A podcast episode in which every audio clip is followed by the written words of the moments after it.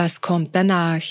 Der Podcast aus der Robert Jung Bibliothek für Zukunftsfragen. Wer kontrolliert die Politik? Über diese Frage unterhält sich Stefan Walle mit Christoph Konrad. Christoph Konrad lehrt an der Universität Salzburg und ist Jurist wie auch Politikwissenschaftler in der Parlamentsdirektion Wien. Haben Sie die Diskussionen in der österreichischen und deutschen Politik der letzten Jahre verfolgt? Haben Sie sich manchmal gedacht, wer kontrolliert das Ganze eigentlich? Wer sorgt einmal dafür, dass hier alles in geordnete Bahnen geht? Manchmal war es in Deutschland vielleicht aufregender, zurzeit ist es wahrscheinlich in Österreich spannender und immer mehr Menschen distanzieren sich von der Politik und fragen sich, wie kann das weitergehen? Es ist eine Zukunftsfrage, wie die Politik sich in Österreich und Deutschland entwickelt und eine der Fragen, die dabei vielen auf der Zunge brennt, ist die Frage, wer kontrolliert eigentlich diese Politik? Diese Frage haben wir Christoph Konrad gestellt. Christoph Konrad ist hier bei mir. Christoph Konrad hat Politik, Theorie studiert, er hat auch Jus studiert und er ist jetzt Abteilungsleiter für parlamentswissenschaftliche Grundsatzarbeit beim österreichischen Nationalrat. Er sollte das Thema also kennen und er hat sich damit auseinandergesetzt und er ist nach Salzburg in die Robert-Jung-Bibliothek gekommen um die Frage zu beantworten, wer kontrolliert die Politik? Und er hat uns schon im Vorfeld gesagt, diese Frage ist vielleicht schwieriger zu beantworten, als es vielleicht scheint, denn einige der Begriffe, die wir hier verwenden, sind gar nicht so klar, wie wir vielleicht gedacht haben. Christoph Konrad, herzlich willkommen in der Robert-Jung-Bibliothek. Die Fragestellung war nicht die einfachste der Welt. Nein, also zunächst einmal danke für die Einladung. Ich freue mich, dass ich wieder bei euch bin. Und tatsächlich, das war keine einfache Frage und die hat mich jetzt auch äh, doch länger beschäftigt. Und du hast ja gerade erwähnt, dass ich auch Jurist bin. Und als solcher habe ich in den letzten Monaten einiges über die parlamentarischen Kontrollrechte geschrieben. Das ist eigentlich, wo man sich dann meint, oder wo man sich vorstellt, so soll es sein, klare Verfahren und Prozesse. Aber bei den Juristinnen und Juristen kommt dann immer der Punkt, da sagt man, und das ist jetzt eine Frage der politischen Bewertung. Also so nach dem Motto, da hast du etwas, da hast du wo nachgeschaut und jetzt mach etwas damit. Aber was man damit macht, das bleibt offen. Und das ist insoweit interessant, dass das beobachte ich in den letzten Jahren, so zugenommen hat, in Zeitungskommentaren, in Diskussionen, dass man sagt, gehört doch endlich mit dieser Moralisierung auf. Alle Lebensbereiche werden moralisiert, alles wird da, soll genau kontrolliert werden. Und bei der Politik hat es doch nichts verloren. Und, und dann wird noch gesagt, Moral und sowas, das ist ja eine Privatsache, das sind private Anschauungen. Aber wer definiert eigentlich, was politisch ist und findet da eine ja eine Definition, auf die sich alle einigen können. Und das ist schon ziemlich, ziemlich schwierig. Mhm. Du sprichst also bei parlamentarischen Kontrollrechten eigentlich von PolitikerInnen, die andere PolitikerInnen kontrollieren, von Parlamentariern, die PolitikerInnen kontrollieren, die in der Regierung sitzen. Aber ist es nicht ein Bedürfnis, dass die Politik von außen kontrolliert wird? Jeder würde sofort sagen, diese ParlamentarierInnen äh, sind doch unter der Kontrolle einer Parteiführung, die in einer Regierung sitzt. Ist es nicht eine Sehnsucht, dass die Politik von außen kontrolliert wird? Genau, weil es gibt ja dann zwei Sachen. Erstens, in einem Parlament und dort, wo ich also, was ich vorhin gesagt habe, diese Verfahren und Prozesse habe, da habe ich immer ein klares Gegenüber. Das ist die Regierung und das ist die Verwaltung. Da frage ich, was machen die dort?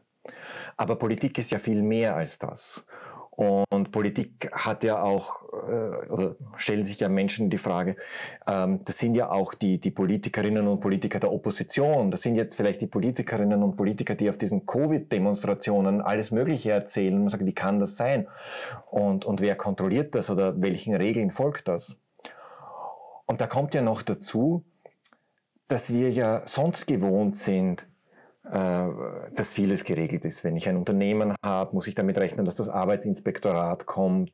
Wenn ich Arbeitnehmerin bin und den Eindruck habe, da passt etwas nicht, wie, wie, das, wie die Leute in meinem Unternehmen bezahlt werden. Und dann kann ich da ja auch überall wohin gehen, kann das durchsetzen und es kann schauen, dass sich das jemand anschaut. Ja? Also man kann schauen, wie viel verdienen die verschiedenen Leute in einem Unternehmen. Also wir haben da diese Vorstellung von klaren Regeln und wir haben auch diese Vorstellung von Regelexpertinnen und Experten. Meistens sind es Gerichte, die, die dann drauf schauen.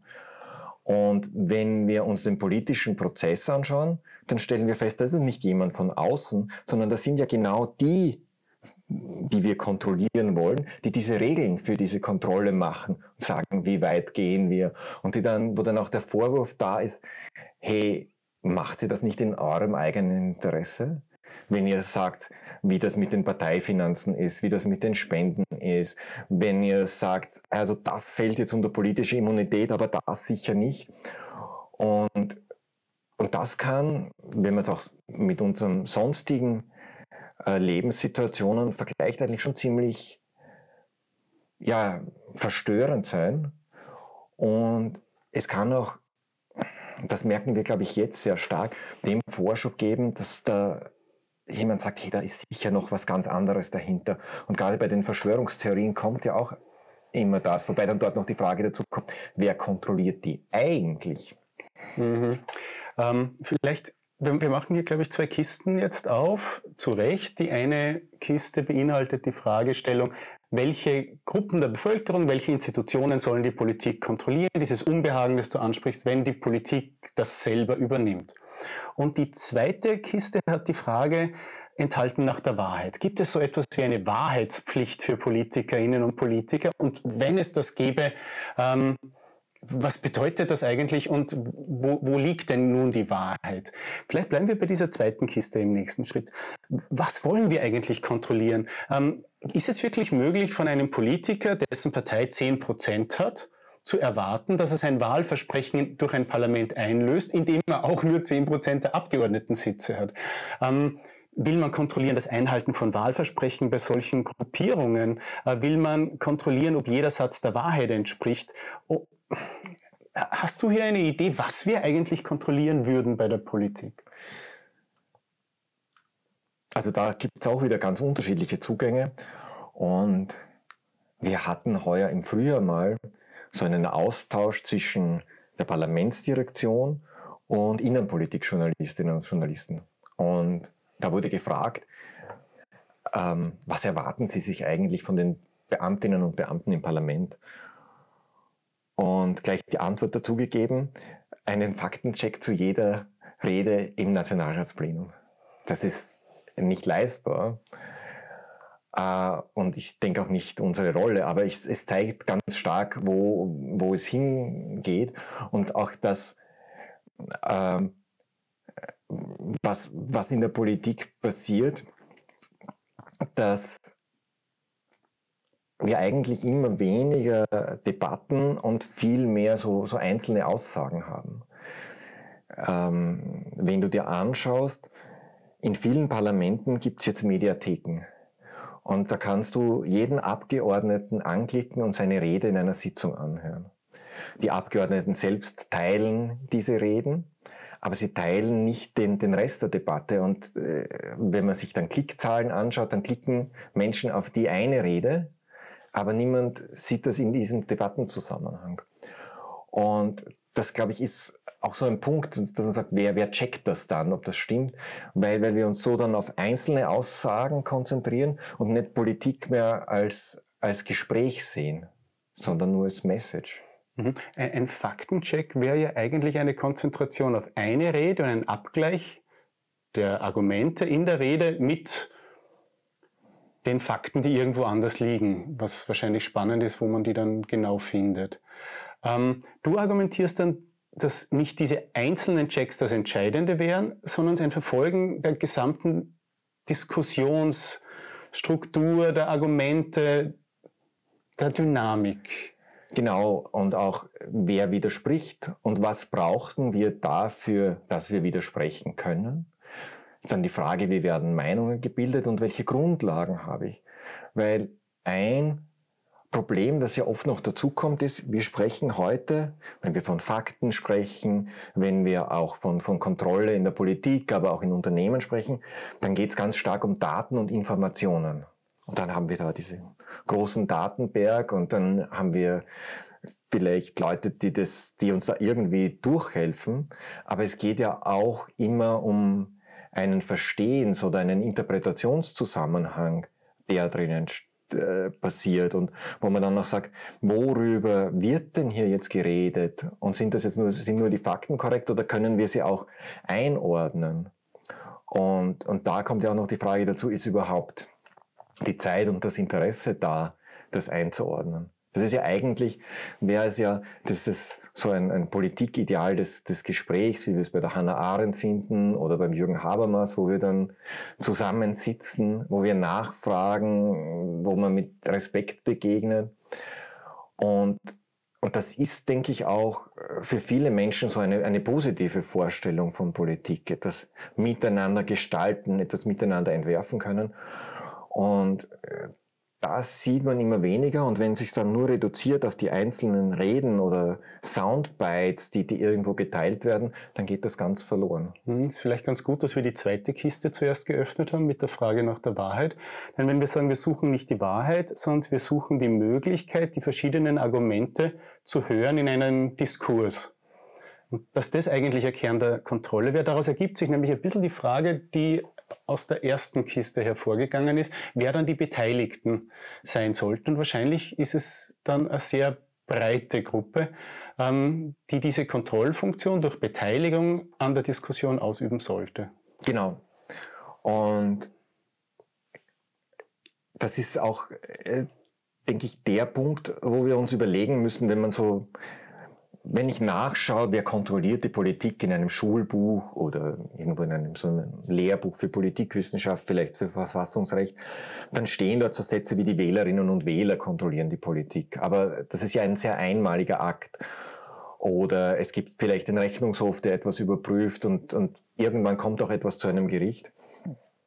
Ähm, und äh, das sich jetzt aber vorstellen als, als ein ein Gespräch auch, das stattfindet und wo es Möglichkeiten gibt, nachzufragen und Antworten zu bekommen, die dann unterschiedlich ausgestaltet sind, wo es bei die, wenn Parlamentarierinnen und Parlamentarier die Regierung befragen, dann müssen die dort Rede und Antwort stehen. Sie müssen nicht unbedingt die Wahrheit sagen, das ist nur im Untersuchungsausschuss der Fall und da sehen wir aber auch, dass es sehr schwer sein kann, dann nachzuweisen, dass jemand jetzt bewusst nicht die Wahrheit gesagt hat. Aber sie müssen Rede und Antwort stehen. Wenn ich äh, einen Politiker sonst wo, ich schreibe ein E-Mail, ich rufe in seinem Büro an, ja, dann bekomme ich vielleicht ein freundliches Schreiben zurück, aber ich bekomme nicht unbedingt eine Antwort, die mit meiner Frage zu tun hat. Und was natürlich auch dann das Gefühl verstärkt, ja, aber warum nimmt mich der nicht mal wahr?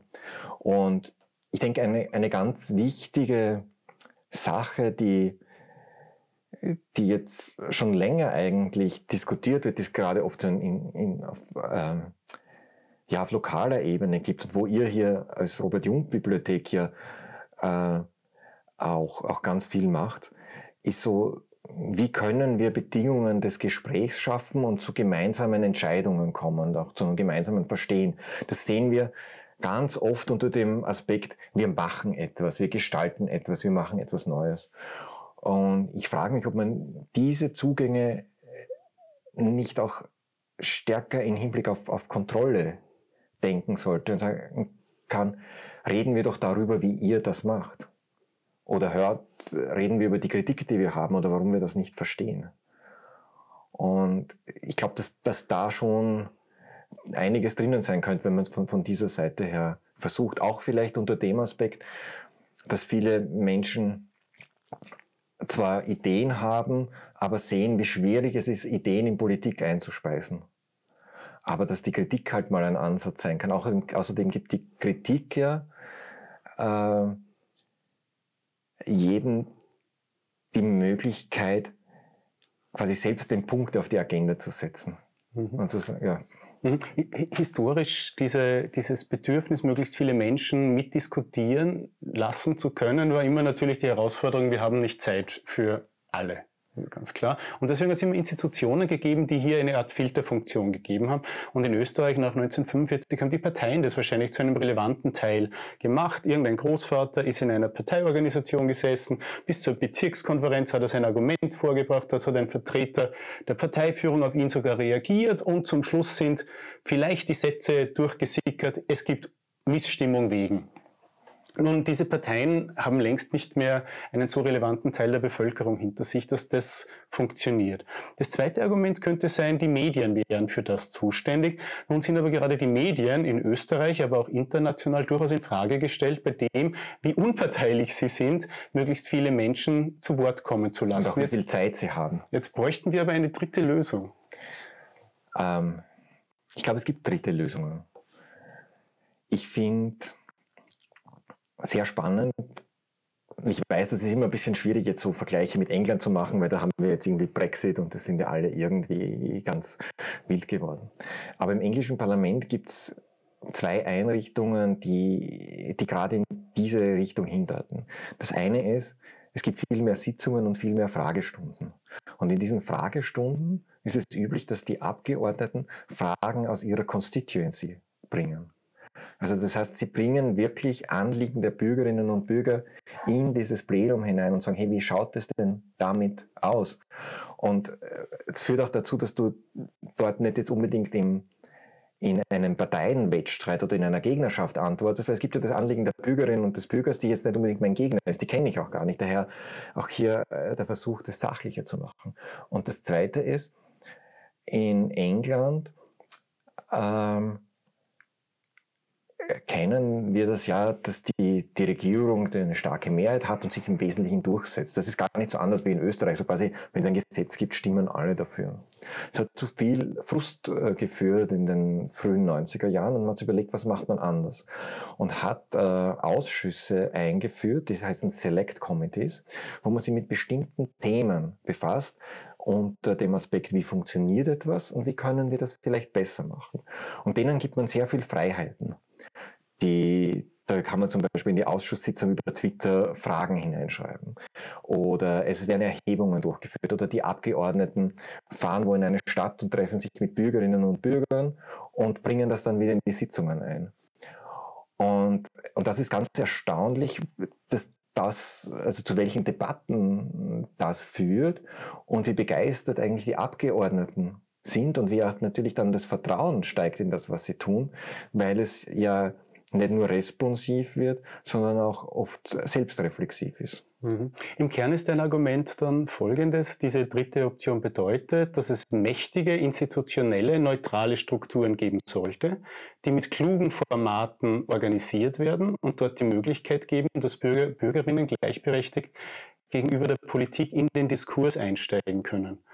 Also abseits von Medien, die zusätzlich ihre Rolle haben, abseits von Parteien, die durchaus ihre Rolle haben, diese dritte Plattform eines starken, stark präsenten Parlamentarismus. Ja, ist eigentlich die Infrastruktur dafür schafft, nämlich das, was du ja auch zuvor angesprochen hast, wer hat die Zeit dafür, wer kommt dorthin.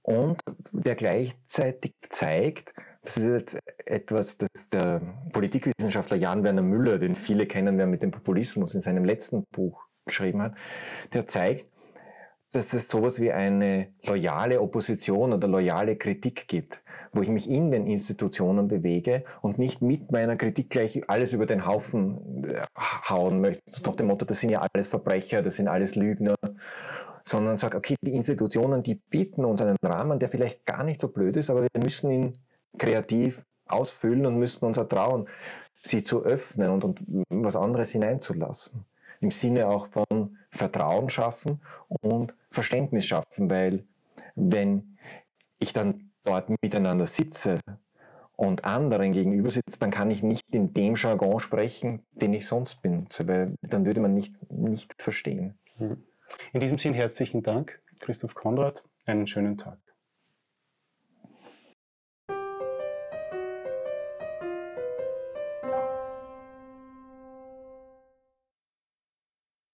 Was kommt danach? Der Podcast aus der Robert Jung Bibliothek für Zukunftsfragen.